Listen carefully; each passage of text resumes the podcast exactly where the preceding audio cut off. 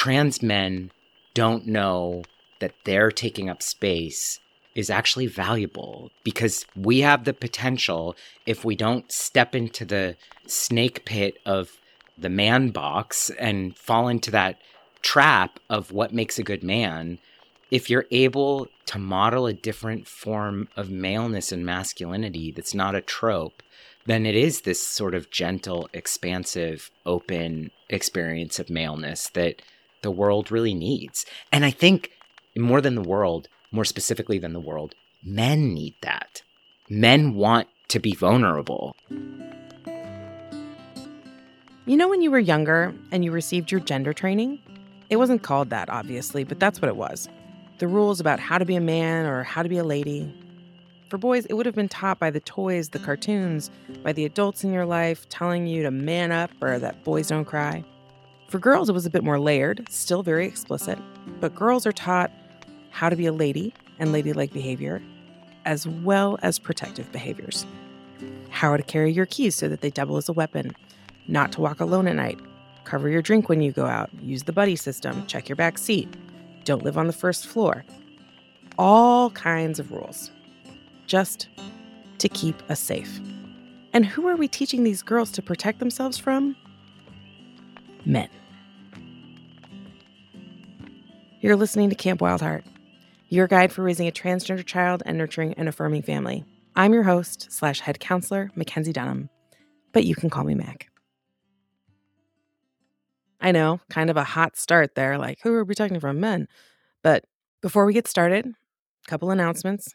If you're new here, if this is your first time, I beg you to go back to the beginning and start there, like season one, episode one or two, and listen to the parent stories.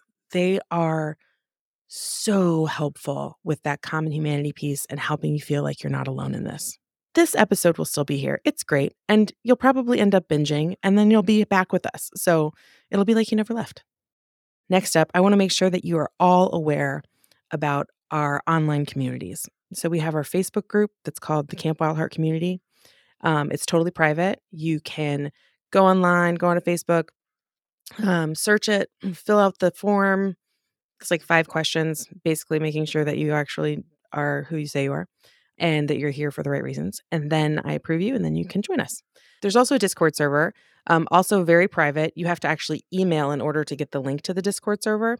So the email address for that is camp at wildheartsociety.org. It's also posted in the Facebook group. So anybody who's in the Facebook group can already find it. And then third, I'm so excited about this one we're going to have real life Camp Wildheart.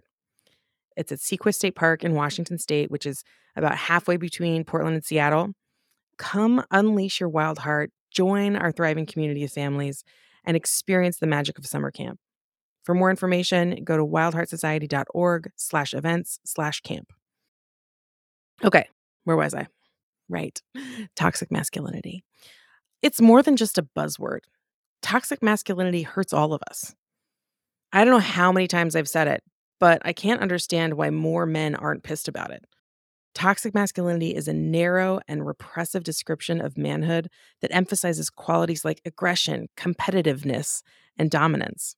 It's the idea that men should always be tough, never show vulnerability or emotion, and always be in control. It's a harmful cultural stereotype that can have negative effects on everyone, including cisgender and transgender individuals. So, what does it have to do with parenting a trans kid?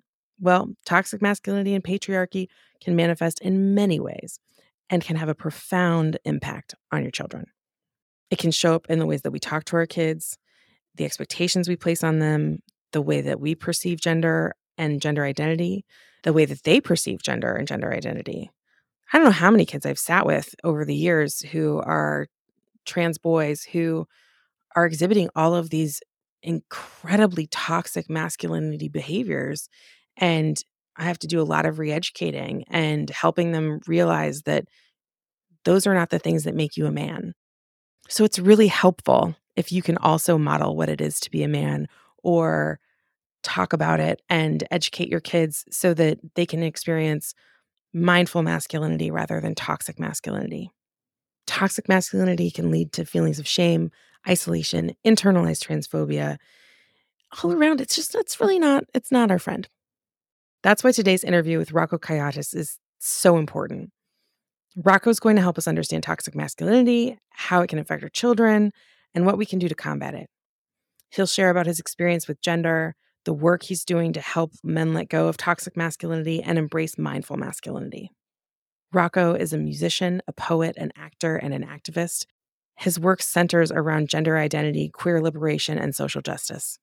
Rocco's artistry and activism have gained national attention and have made him a leading voice in the transgender community. With a passion for music and performance, Rocco has brought his powerful message to stages across the country, using his platform to inspire and empower others to embrace their true selves. I'm so excited to have him with us to talk about this important issue and how it affects us all. So, without further ado, here's the interview. Can you just start by telling me, like, how did this even, how did the intentional, what came first? The Intentional Man Project, the the camp, like, I'm, which I'm obsessed with. I want to know all about it. Um, but what came for? How did this come to be? I mean, all this work is super personal to me. Um, I came to my own understanding of the existence of trans men in 1999. I was 19 years old. I had to go to the Women's Music Festival, which was, um, if you look it up, is historically transphobic. Um, and across the way, they had a protest camp because of their transphobic policy of not allowing trans women or what they called women born women. I'm using air quotes. Oh, mm-hmm. um, were allowed to come to the festival. So by their definition of this antiquated second wave kind of feminism, they allowed trans men and trans masculine, which in 1999 was not a term that was used, but tra- for a, like present day, trans masculine identified people were allowed to attend this um, this women's music festival, but trans women and trans feminine people were not.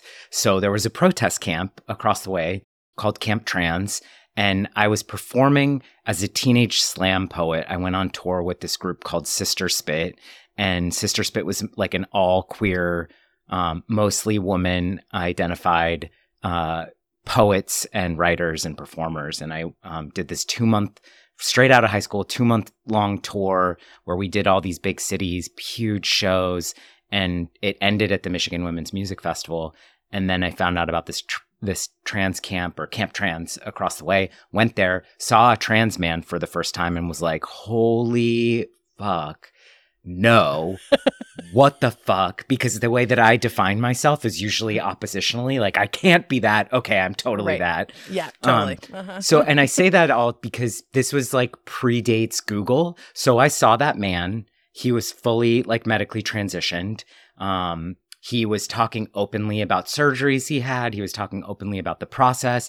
My 19 year old mind was exploding. Like, I can't believe this is a possibility. This makes so much sense. This, I can't believe I have access to this. I can't do this. It will be, uh, I'll be alienated. I'll lose all my friends, my family, my body, my livelihood. What I've got to find peace in just being like a quote unquote butch woman. Yeah.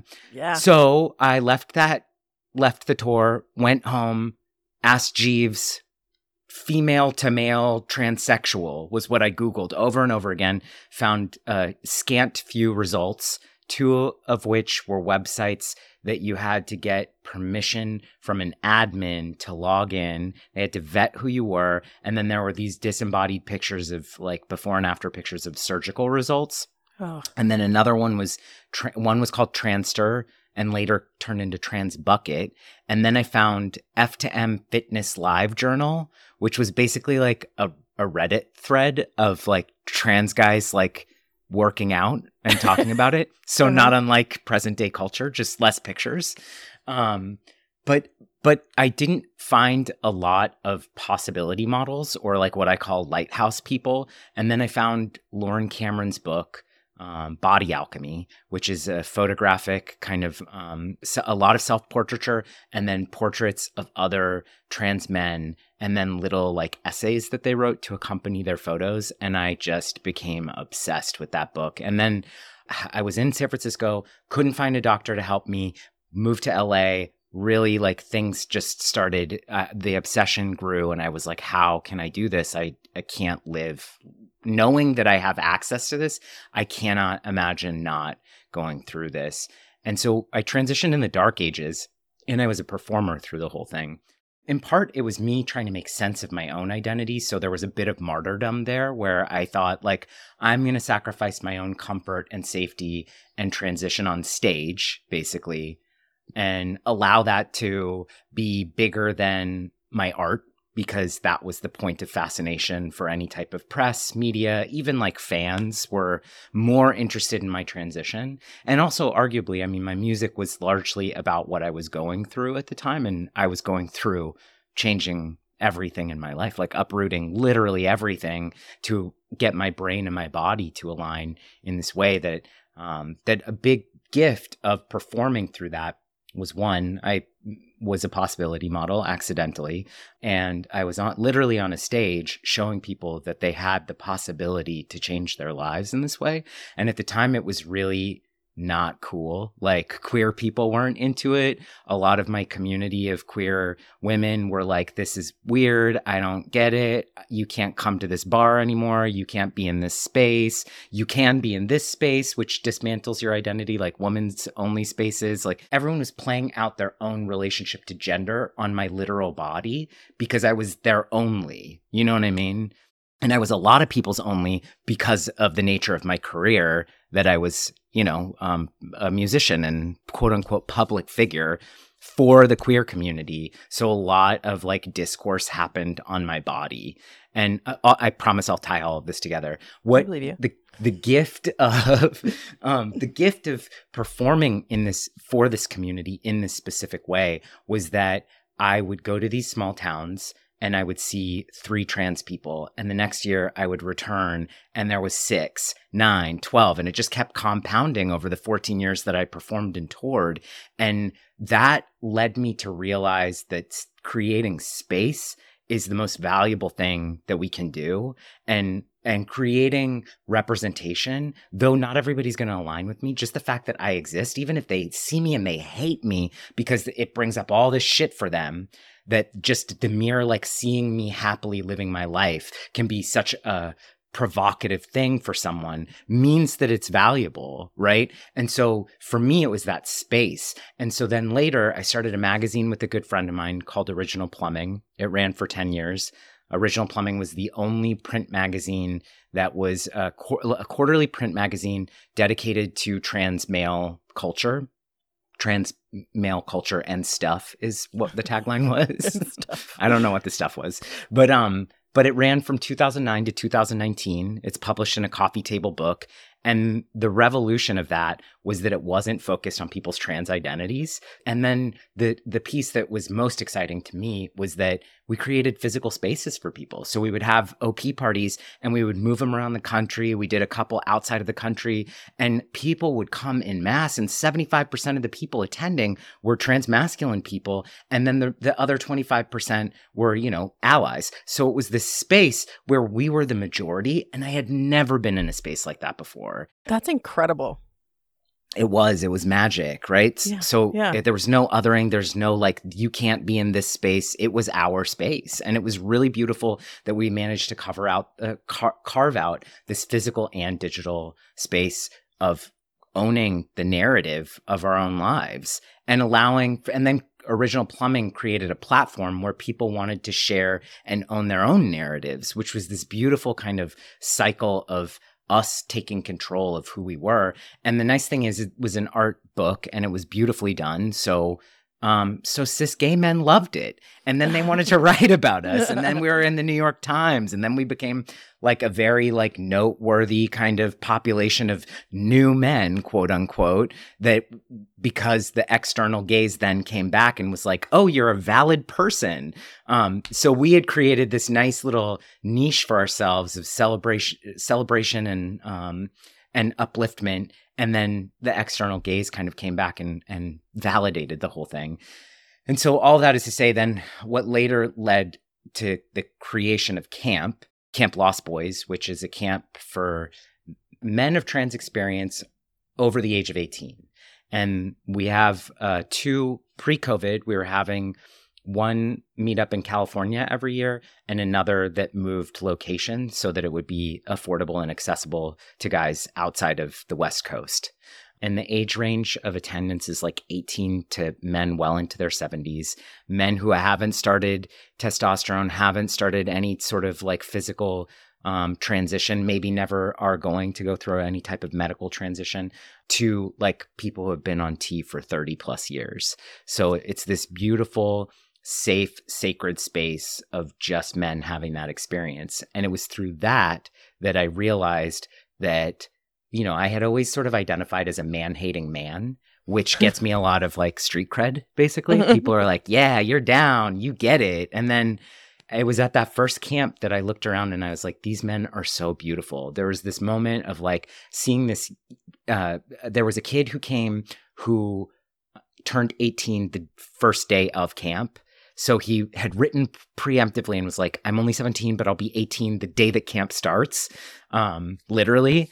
And then he was there and he hadn't begun his medical transition and he was like surd and heed the entire time without question, which watching what that did for his self esteem, he came in hunched over, like very curled into himself. And by the end of those three days, he was walking upright, like at the swim party with his shirt off, hadn't had top surgery, was just like out there, had made all these friends. It was so beautiful to watch that transformation. And then seeing like this big dude, burly, ginger haired beard um, bear who was like in army fatigues making a friendship bracelet like just like you know and watching the camp transform uh, the camp uh, staff transform around their relationship because these are like mountain folks that run these campgrounds uh, watching their relationship to these men. And then at the end of it i was like how can i hate men if i see all of these men and i love them immediately? And it led to me really spiraling into this like deeper investigation of like what is it costing me to hold this hatred for a whole half of our population? How can i look at this with more compassion and more nuance and it was then that i like really went on this quest to kind of like unmoor myself from this narrative of quote unquote toxic masculinity and realize that there are systems in place that do damage to all people, including cis men, including like cis white straight men, the man. They're enmeshed in this system that also harms them and they don't know because, you know, well, privilege is a privilege. You don't have to think about it. If you don't know that it's happening, then there's no way for you to know that it's a privilege, right? So I realized I read every masculinity book that I could find um, over the next like two and a half years. And I had already been like reading some and I was in some men's groups, but I joined other men's groups and I read all the books. I read, you know, Thomas Page McBee because it was like a trans masculine perspective on quote unquote toxic masculinity. I read Liz Plank, Chloe Stiller, uh, all of the like old school mythopoetic men's movement literature, like read it all, read about like 30 books and then I realized the common theme for all of them was diagnosis and discourse, and there was no problem solving. Like there's individual moments of problem solving, but there's no kind of like template. Like if you're a man, a cis man, cis white straight man, uh, enmeshed in and deeply entrenched in patriarchal masculinity, how do you even begin to do the work to untether yourself from that? Yeah. I've said over and over again, I, I, blows me away that cis het white men are not furious about the patriarchy because it really is killing them. Literally, right? Yeah. I mean, suicide rates are like the easiest kind of quantifiable statistic to point to. Or I just read another study about the loneliness and alienation of men and how it's only gotten worse during quarantine. And then part of that is because they don't know how to relate to other, they don't know how to have friendships outside of quote unquote like activity partners. So I just think like, how how do men heal? And I love all of the attempts that these men's groups are starting like Evryman or um well let me say i i like the attempt of Evryman i don't mm-hmm. love sacred sons um is another one that I'm a little like, it's not about wrestling each other in the desert. Like that's not for an Instagram photo. That's not it. But every man's trying. But the thing is, like, every man is also started by a cis straight white man who has the best intentions, but doesn't really get it because it's like you can be an ally to things, but I think there's a section in the the mindful masculinity workbook written by uh, Wade Davis who talks about the difference between allyship and solidarity work, and it's that next piece of unlocking that that is like, yeah, if you're not willing to like give up some of your privilege and comfort to be able to take a deeper look at how you're the beneficiary of things that actually are doing harm to you. So you have a better job, you have a better, quote unquote, better life under the guise of like American kind of standards of what a good life makes. But you're still alienated, in deep pain, only receive your value from your paycheck. Like all of these things are doing harm to these men and they don't, they don't realize that it's just one big system that's keeping them trapped too. Yeah. Yeah. So I think the first step for me was um, removing the language of toxic masculinity from my own lexicon and just deeming it as problematic. So there's problems with masculinity, there's problems with femininity, there's problems with gender binary, but it doesn't mean that all of these things deem cancellation. And I think that we're living in a culture and a time that's so quick to just literally cancel things that don't yes. align with our belief instead of taking what we like and leaving the rest and trying to make incremental change, right? Yeah. Yeah. yeah I agree with you there. It's one of the scary things about being a, a public person, right? Is like, I'm going to oh, yeah. one wrong thing and I'm out.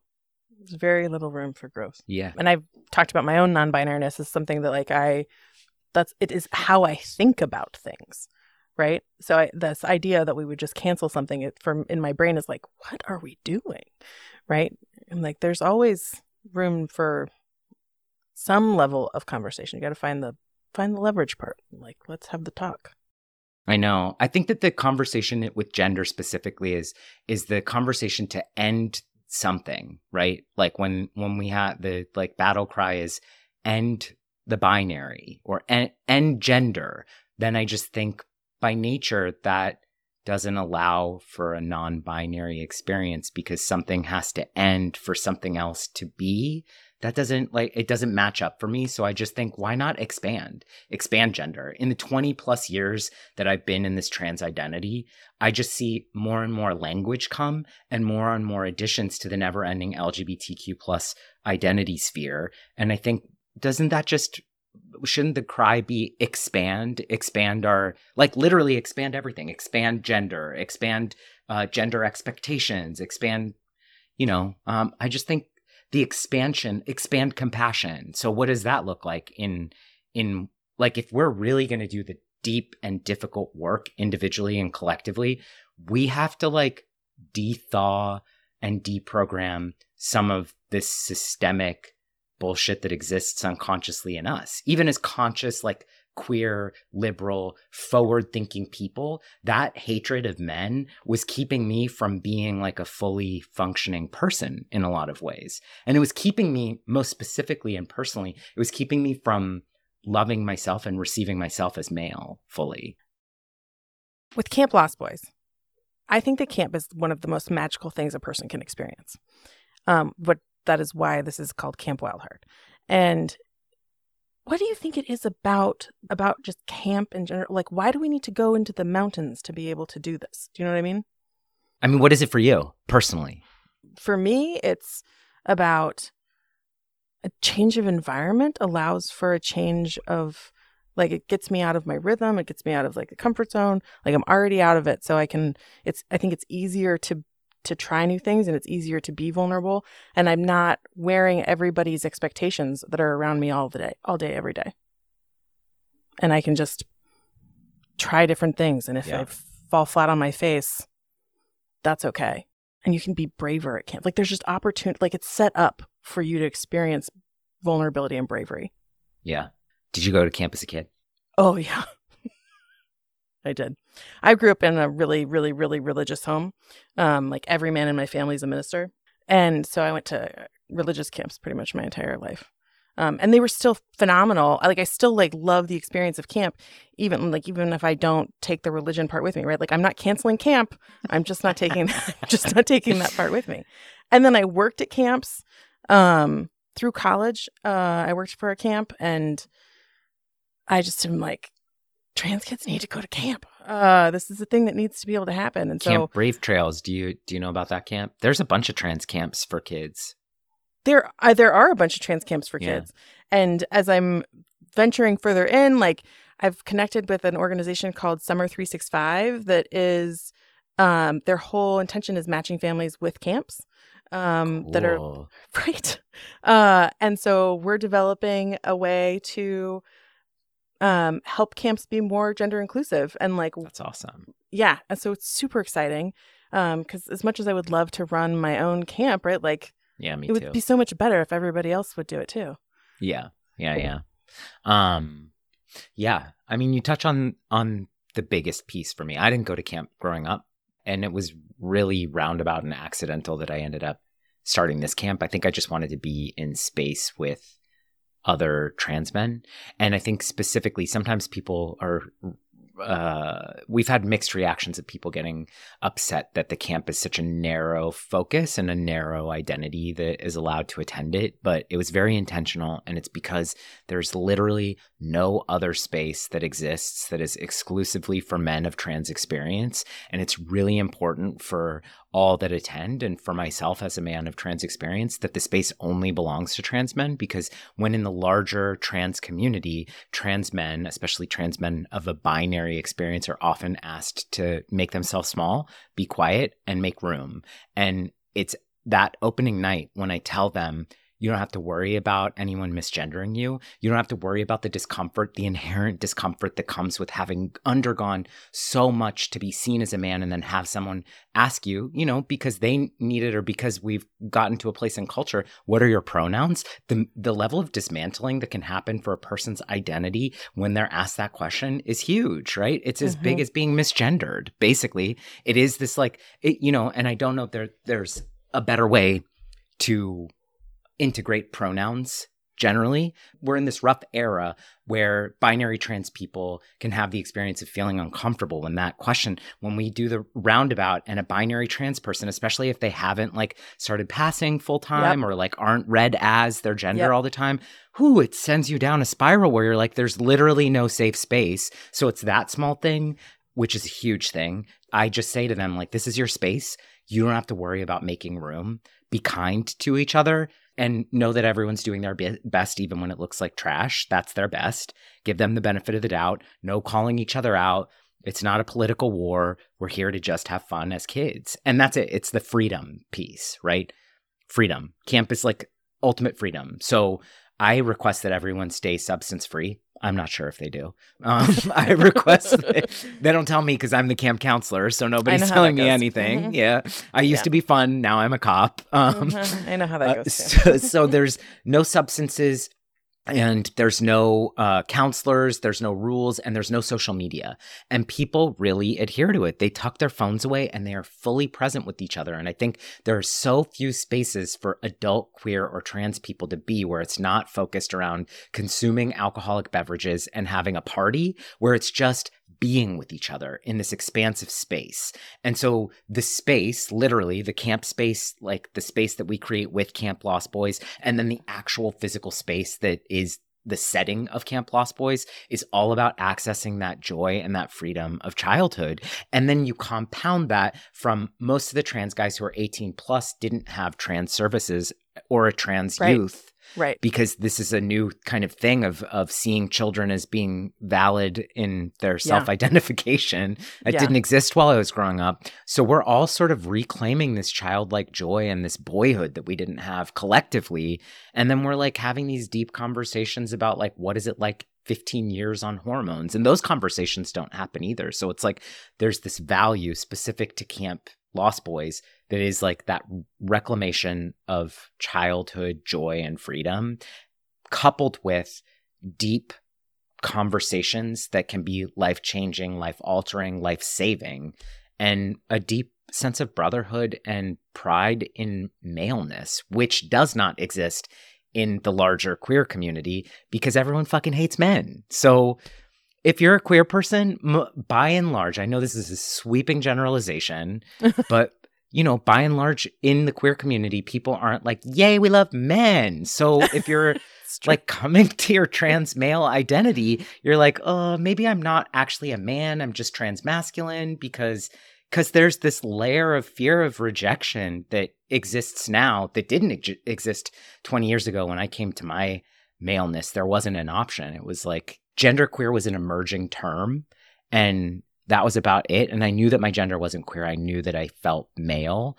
But had there been this like more pervasive, kind of insidious undercurrent of a shared collective dislike for men or being in this era where there's this giant spotlight of all men are toxic, men are bad, um, then that narrative might have disrupted my own understanding of self. And I've had a couple folks tell me that they came to camp having a transmasculine non binary identity, but really wanting to explore and understand what it meant for them to be a man and that they were able to drop some of that off. And then they were able to take it back to their community and say, This space healed me because their friends preemptively were like, That's a toxic space. It's only men. So there's this idea that just because it's men gathering, that inherently it's toxic. And then they came back and they said it was the most vulnerable, gentle space I have ever been a part of.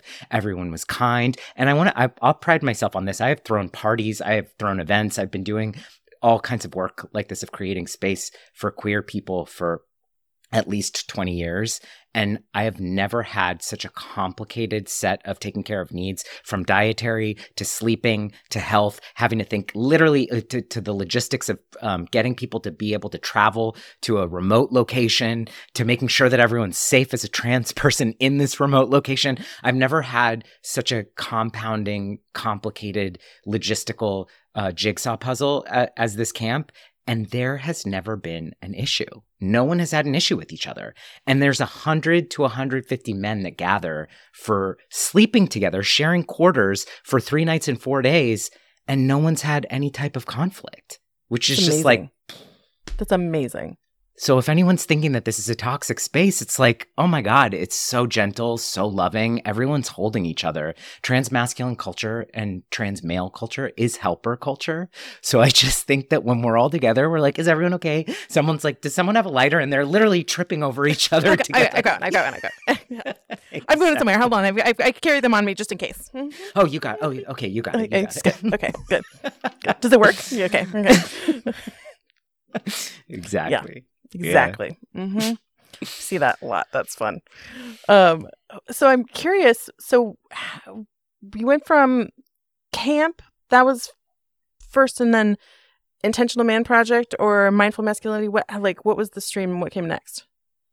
Yeah, mindful masculinity. I was like, I'm after reading my 23rd book or something. I was like, I'm gonna just take what I know and and ask people that I admire who also are engaged in some of this work around like um, dismantling patriarchal ideas of masculinity and white supremacy and thinking about intersectional feminism.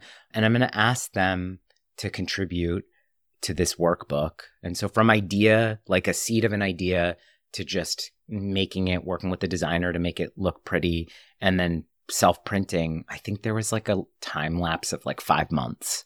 So I just like banged it out super quick Wow. I don't think I think that it's like brass tacks, but I should say I've also been doing this work on some level for like, you know, two decades where I used to teach at colleges like trans cultural competency lessons in the um, early 2000s, which was not a thing that was happening, which is why a white, straight, cis passing trans guy was leading those workshops. That's why I also retired because there were enough people doing DEI and uh, cultural trainings that um, were more suited or more intersectional than my own identity teaching those workshops uh, for and about trans and non binary identities.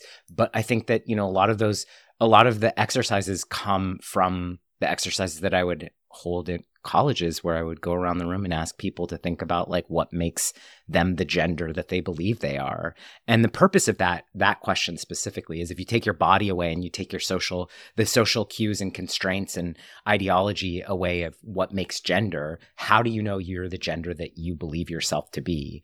And so when you ask a man that, it's like he has to strip everything away that gives him power so he basically has to take the power suit off and then he's a blob on a plate and he has to say what makes him a man, right? But when you ask a room full of people that who haven't struggled with or thought about their gender in complicated ways, the the use for that is less about getting stripping you down and more stripping it down to like, okay, so how do you expect a trans person to quote unquote prove that they are who they say they are when you can't do it yourself? And you've thought about it even less than they have. Right. Which most trans people can write a full dissertation on what makes them the gender they know they are, you know? Yeah. But but cis people don't have to think about it. They're, you know, most of the time the answer is like, I like guns, so I'm a guy, or you know, I can have I can give birth, so I'm a woman. Like all those things are just like, okay, but then what's the layer deeper? And I think that it's an invitation. The the book itself was in uh the first kind of offering to like to men and masculine people to think more deeply and critically about self examining how engaged they are with patriarchal ideas of what makes a man. And I think it's interesting. And then COVID happened. So I was planning a retreat for cis and trans men to be together in this space. And then COVID happened. So the, that went out the window. Camp was paused. And then I brought everything online. And once I published the book and it sold really well with very little promotion and, um, I started holding these cohorts of a dozen men and masculine identified people to be in space doing the workbook together. And the first couple cohorts were like, oh my God, it was such a broad swath of identities equal cis and trans, trans masculine folks, as well as binary trans men, um, cis straight men of color. Um, and they were all so vulnerable with each other. And I saw these like cis straight men of color like breaking down and crying and talking about how it didn't just transform their relationship to maleness, but it also expanded their ideas of what makes gender just generally and broadly. And um, I, I hope that once we figure out what's next for real life spaces, my hope is to continue to try and um, do that initial real life kind of retreat of cis and trans men together because I think that there's a missing opportunity there with trans men in the larger queer community in the larger narrative of uh, how much like this idea that we have finite amounts of space trans men are often you know um, shrinking in in their representation. I think you can even just look at hollywood and see that trans women are having their moment. And when laverne cox had that trans tipping point it only tipped so far because where are the trans men? It's like if elliot page didn't transition who else is literally who else is there? There's literally no one. And I think the missed opportunity is that not all trans men, I'm not saying all trans men are like incredible. A lot of trans men fall into the pitfalls of the patriarchy too. But um, but there is this opportunity for us to bridge the experience of men of trans experience to be that bridge for cis men to think more deeply and critically about their own maleness and then transform masculinity holistically. So that feels like the next kind of iteration of of what moves me. yeah. I'm sitting here, my brain is again going everywhere. And I'm I've got this question that's stirring in my head that I'm likely gonna ask really badly. Um I have noticed this as well, right? That trans women are very um visible right now. Um, but not so much trans men. Um, and having worked with an, a lot of trans men and trans boys, this work that has to be done at some point, um, or doesn't have to be done, but sort of called out around for for trans men, like to like shed the socialization of being an AFAB person, because AFAB people are really raised to be invisible and small, mm-hmm, mm-hmm. right? Mm-hmm. And so at some point they either have to like consciously shed that mm-hmm. and i find that that is a point in which we see a lot of the quote unquote toxic masculine behaviors show up mm-hmm. um, or they don't and they just continue to be small mm-hmm. mm-hmm. and feel isolated lonely invisible all of mm-hmm. the Mm-hmm. really shame inducing feelings Yeah, there's your rite of passage into manhood, right? Now you're isolated, you're small, you have no emotional. you did uh, it you have to suffer in silence, otherwise you're Mhm. a soggy bottom baby. yeah. Yeah. I, I hear you, and I think I say this, um, and I, I, I think that sometimes it's an unpopular thing to say at this point, but just to acknowledge that I was socialized with a female set of socialization. I was taught that my ideas were less valuable, that I should listen more than I should speak, and I'm a person of the mouth, as you can tell uh, over these past 45 minutes of talking. I love it. Um, but I think like, yeah, I mean, I'm 20, uh, I hit 21 years, um, on T, 22 years on T in January. And I thought to myself, and I'm 42. So more than half of my life, I have been on testosterone. And I thought to myself, I think that I finally like quote unquote fully transitioned to male because I'm not afraid to take up space anymore.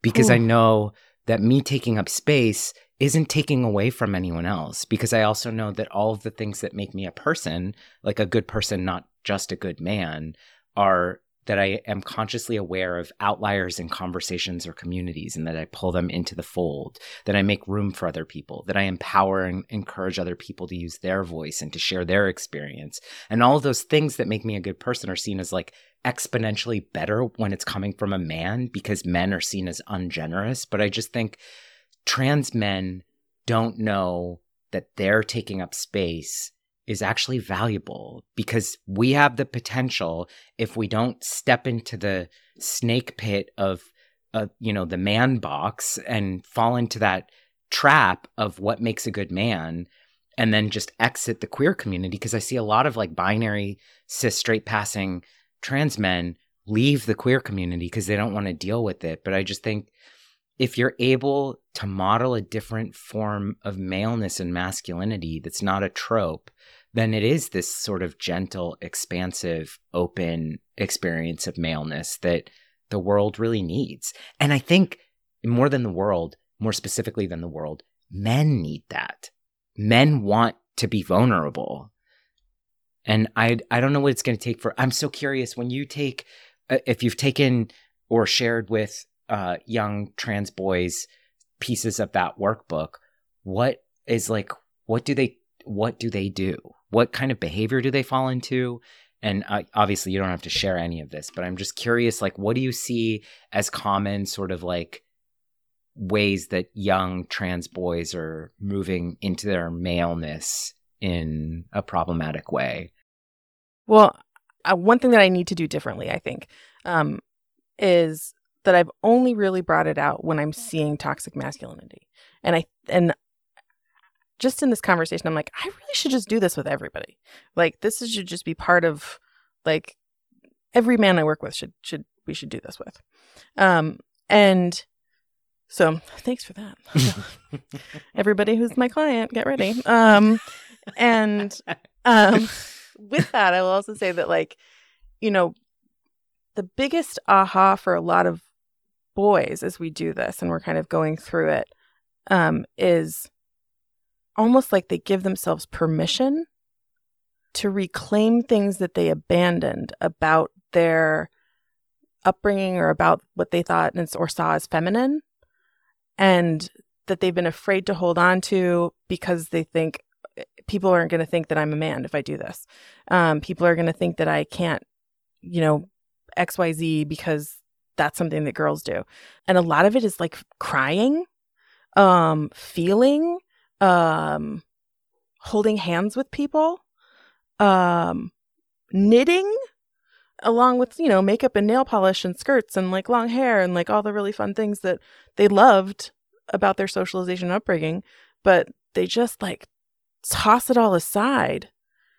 Like I've seen boys just can't even look at it until they feel finally valid or validated as a man. Like everybody, nobody's misgendering them anymore. They have like enough facial hair that people sort of like it cues people, right? Oh, dude, got it. All right. Um, and that's when they'll start to bring that stuff back in historically. Um, but when I do this with them, uh, when I walk them through mind- mindful masculinity, like I see that come back a lot faster. Mm. Um, and I see them going, "Oh, I didn't realize there was another way to do this." Right? Um, which I think is just amazing. Sometimes boy, one of the funnest funnest experiences that some of my boys have been having lately is like being accused of mansplaining things. Mm, mhm. Um, and they're like, I got accused. Me, I got accused of doing this like thing that like, I'd like nobody would have accused me of that last year. Nobody, right? Like, and at the same time, I'm like, okay, let's talk about why that showed up and how like, what does that mean, right? And sort of like rebalancing how they need to walk through the world in order to be respectful of other people around them as well, right? Yeah. There's no blueprint for this. And I think that, like, as you were talking, the beginning of what you were saying, I, I started thinking, like, oh, the same is true for like young boys, cis boys. Like, they reach a certain age and they're, it's no longer appropriate for them to be affectionate with their other boyfriends. They can't have like sleepovers and cuddle, where like kids just have, they don't have the same sort of rules. This goes back to why camp is great. There's no rules for like ha- of operation. There's no rules for engagement. You just get to be a person who's unrestricted and has natural loving tendencies towards others. And I think that, you know, uh, the patriarchy chips away at all genders and it it keeps us separate from each other. It keeps us separate from ourselves, from our authentic nature. I'm going to sound like a California woo woo hippie, but like that authentic nature, I think at its purest form for most people is just love, right? It's self love, it's love for others, it's love for the collective. And the fact that love has been deemed as um, feminine is tragic to me. Yeah, That is like the greatest tragedy that we're not supposed to love ourselves or each other. That's also capitalism and all of its white supremacy. So all of these systems are the problems and our human function is that we're trying to pinpoint a cell in the larger body of the problem instead of see that if we upended patriarchy uh, patriarchal expectations um, and rules for engagement then all genders are freed up from having these constraints around us. And then men are no longer the recipients of power in the same way because they're lovingly, expansively opening things up and recognizing that you can't just invite someone to have a seat at the table. You have to invite them to use their voice while they're sitting at the table. And then you have to hear that their voice is just as valid or valuable as your own white, cis, straight male voice, right? And I don't know, like it just, we need to encourage a, a culture of more empathy. And I think at the core, that's what the book is just an invitation towards more empathy, really. Um, It's And it starts, starts with yourself, right? I'm like Mhm. deep into this work in my own therapy of like um, inner child work, which I was like, ugh, gross, the inner child that thing's dead. But then I was like, oh my God, why can't I give myself compassion at this like deep core level? So that's that's the next the next block for me to move. A workbook will not be coming out of it. But I do think that like as we're talking though, I'm like, you know, um, you're not the first therapist to say that they've used this with trans boys and young trans masculine folks. And I just think maybe, you know, some of the stuff is a, a bit more adult than is appropriate for someone who's under 15 or under like s- sexual activity age, because there is a big part of like sexual inventories in there. But I think that like, I, I think I I'll would love. that section usually. Good job. Good boys. job. Oh, we'll get to this like in a couple of years. Mm. Yeah, but I, I do think there is like uh, value in teaching them about consent, right? Yeah, so it's yeah, less yeah, yeah. less that. So I think like maybe the next iteration of this is like a trans boys um uh workbook specifically. And as you're talking to, I'm like, you know, part of the reason I uh, had camp Lost Boys as 18 plus is because there's so many services for youth. And um, my next kind of, I just quit my job and I'm thinking a lot about how do we create a mentorship program like Big Brother, Big Sister for like trans elders and trans youth Oh because it would my god! it would be I wrote to Big Brother Big Sister in 2020 and they never responded to me. I tried really hard to get in touch with them about like can I help lift up the trans version of this as under your umbrella since it's so widely recognized, but I'm sure they're like Christian run or something. Something I don't know. Um, I'm gonna because be knocking on doors too for that. yeah, because trans uh, trans elders want to be in touch with trans youth, and I think there's you know this is a whole other conversation, but uh, aging as a trans person is not something that anyone has really thought about, and it's starting to emerge as a really urgent kind of topic of how how do we take care of trans elders because we have this like first big cohort of transitioned elders who are in their 70s and 80s and no one's taking care of them. So Yeah, you're so spot on with this. And this is a conversation that I've had with I don't know how many people, right? Like um even as I work with trans men in their 20s and 30s, they're still like I wish that I knew older trans men. Right? Like I need that representation. I need somebody to like take me by the hand and be like we're to it's to be okay. Um and they they're just like hungry for it in so many different ways. And That's a great part of camp too. It's so intergenerational, like so intergenerational. But then it only happens twice a year. It's cost prohibitive for some people and it's like, you know, capped at 200 people total for the year, 200 to 300 people. So I keep trying to think about like how do I scale this and and make it available for on, on a much larger scale for more people that need it. Um we'll see. Yeah. Anyway, trying to solve You- the world's problems. you make it and I'll be there. Okay, Uh. Can I just ask you one more question before Of we wrap up? Yeah. Um, as parents are going to listen to this, right? And they want to instill in their kids how to be mindful or intentional men. What do you recommend that they do? I'm not a parent, so I'll couch this in that.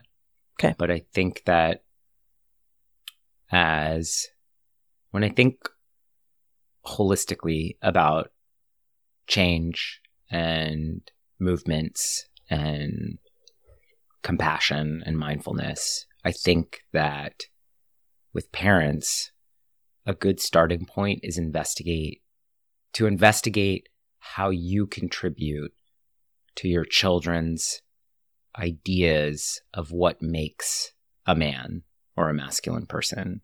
So, are there overt or covert cues, rules, or restrictions that you're putting on your child's gender identity? So, in a few words, be expansive and exploratory, be curious without condemnation, and give them space, love, and empathy, and more expanse, just like more expansiveness.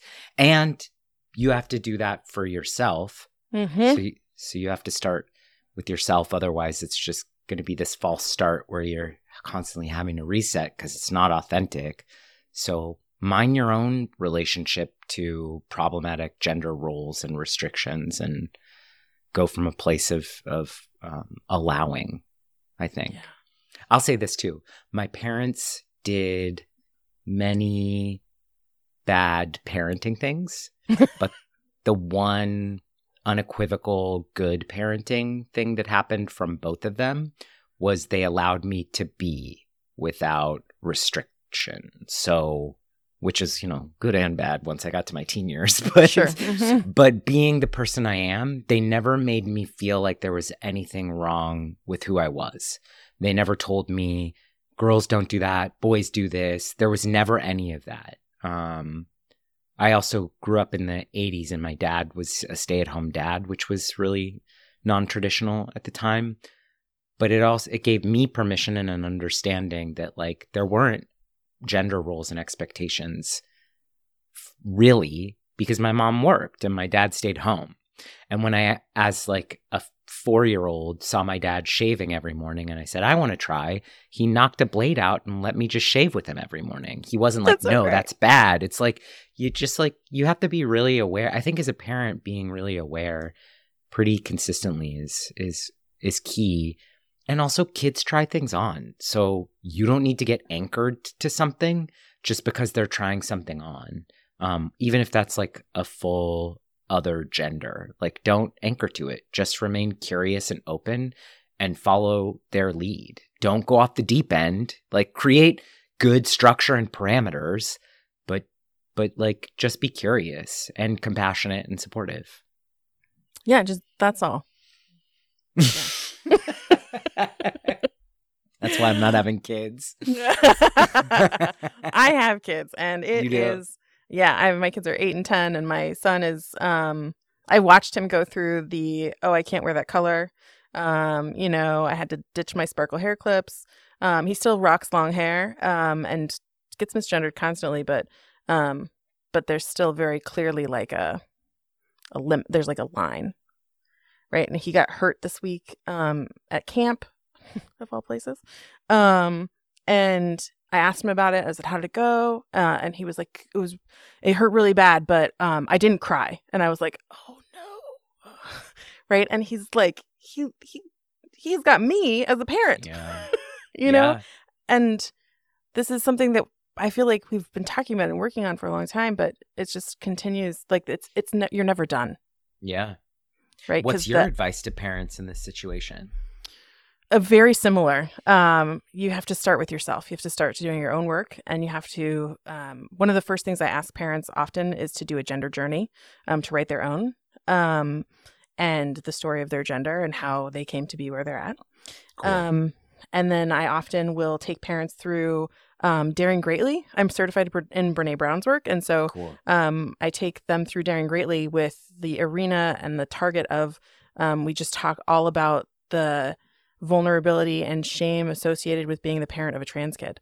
And um, that has been magical. So Wow. but in terms of like embracing that vulnerability, learning how to have an empathy practice, um, and show up for your kid and understand how identity is the number one trigger of shame. Unwanted identity is the number one trigger of shame.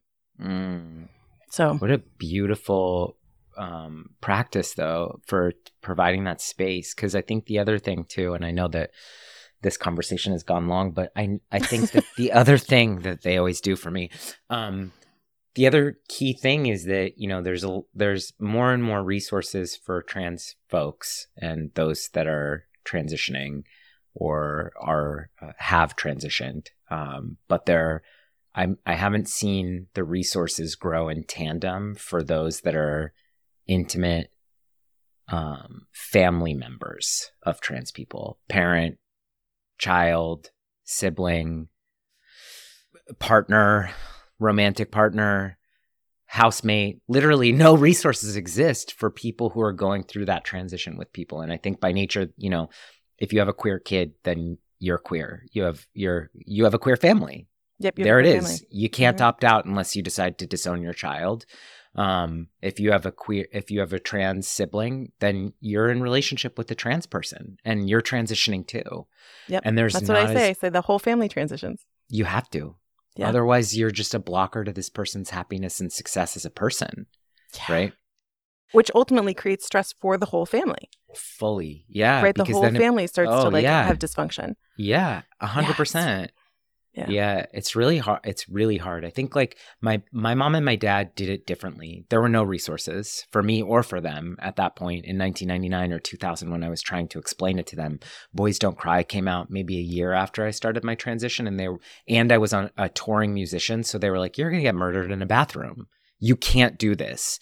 That was my dad. The my fear, dad was like, fear, yeah. I remember as a boy when Christine Jorgensen came back from war as a woman, and that was weird, and did all of that. And, and then a young trans woman was really brutally murdered in um, in the East Bay, and I was living in the Bay Area, and I was at my dad's house, and it was like it was my birthday when they found her body, Gwen Araujo, and he was like, "That's gonna happen to you," and I was like.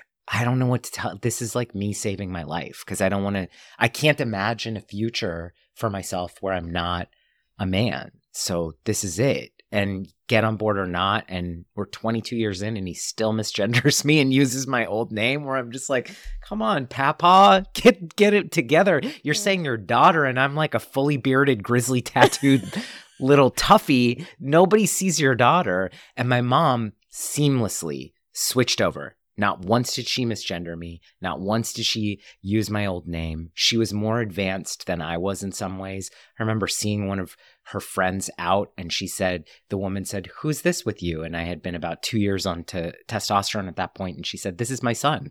And the woman has been her friend and a family friend for two decades. And she was like, I felt myself like, Oh God, don't say I'm your son, you know? And then the woman was like, you don't have a son you have twin daughters. And she was like i don't know what you're talking about i've always had a son. And this is like hindsight i'm like that's so beautiful. Oh In the my moment, I was like, What are you doing? you know, like, just say I'm your nephew. And she was like, I'll never say you're my nephew. You're my son and I'm proud of you. And she just played it off like the woman kept going, like, No, you've always had twin girls. She's like, You're a drunk. You don't know anything. Like, she just went full into it in That's this way that, like, I didn't realize that was like modeling perfect parenting because yeah. she was there before I was there. Like it was really just like it's the difference between tolerance and acceptance. And Yeah. my dad learned to tolerate things and my mom always accepted me. And it was really beautiful to get that. And for me, that's why I feel like I'm resourced enough to continue to provide resources for other people who aren't resourced in the same way. Yeah. Yeah. You're such a gift. I'm so excited. Um, you. like about. I you don't know it, but we're best friends now. Um, and I mean, I can't um, wait to collaborate with you. I'm so excited. You have beyond no the idea. podcast. Yeah. Beyond the podcast, we'll be talking about groups. We'll be talking about yeah. all kinds of things we can do together. Yeah. Uh, mentorship I'm- programs, connecting I- youth with uh, elders, because that's so needed. yeah. uh, Providing we're gonna- resources for trans for parents of trans and non-binary kids. hmm That's the book I'm writing right now. Oh God, I love it. The it's the guidebook for parents. Hell to- yeah. Yeah, That's awesome. yeah. Parents get one, kids get one, and then they have one they work on together. Oh my God, that's so beautiful. Yeah, I'm really excited about it. I can't So- wait to hear all about that. Well, you'll get to hear all about it. I'm super Well, excited. because we're new best friends. That's right. We are. I told like five people before, like at two o'clock today and ten o'clock today. I was like, I'm going to do this interview this afternoon, and I I'm going to make him my best friend. awesome. Yeah. It worked. Thanks so much, Rocco. For yeah, real. thank you so much. Thanks for Yeah. having me. Thanks for letting me dither my way to the point. oh yeah. No, it was every every word was worth it. And that's a wrap on our interview with Rocco Kayiatos. I really hope you found this conversation informative and thought provoking. Toxic masculinity and patriarchy can have a significant impact on our children and their experiences, but it's not always easy to identify or combat. That's why I'm so grateful to Rocco for sharing his thoughts, his insights, and his experiences with us today. Just a wee reminder that here at Camp Wildheart, listeners and counselors, we're all here to support you. Don't be a stranger. You can reach out to us at camp at wildheartsociety.org or find us on social media. On our Instagram, we are wild.heart.society. Our private Facebook group is called the Camp Wild Heart Community. Thanks again for showing up, here and for your kids. Be sure to subscribe for free to the podcast so you don't miss future campfires and give us a rating. Rating the podcast helps people find us, and we want to make sure that everyone who needs one knows there's a bunk for them at Camp Wild Heart.